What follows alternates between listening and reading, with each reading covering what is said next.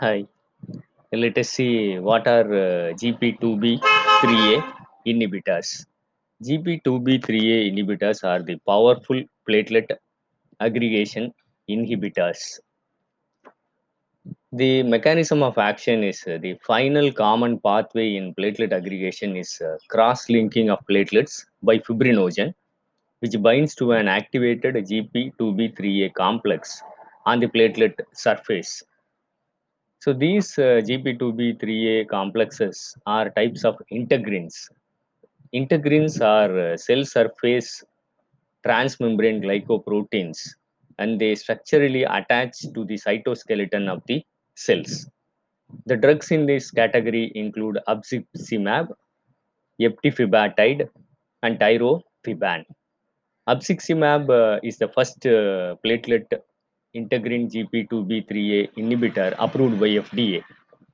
Abciximab is used to prevent platelet aggregation and thrombosis in patients undergoing percutaneous coronary interventions, including angioplasty of uh, coronary artery and uh, stent uh, replacement. In these conditions, it is used in conjunction with heparin or LMWH or aspirin.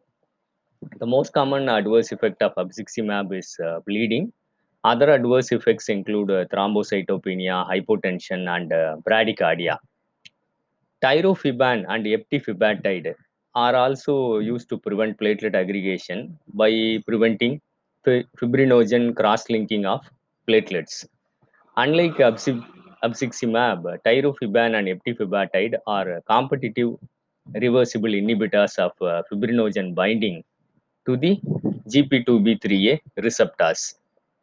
Eptifibatide is a cyclic heptapeptide from the rattlesnake venom, whereas tirofiban is a tyrosine derivative. Tirofiban and eptifibatide are uh, primarily used in persons with unstable angina and uh, myocardial infarction, and they are often used to uh, used in combination with low molecular weight heparin.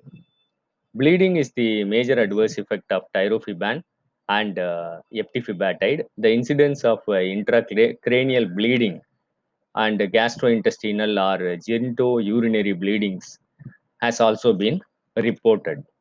I hope uh, you understood GP2B3A inhibitors. Happy learning. Thank you for listening. Kindly share this to your friends.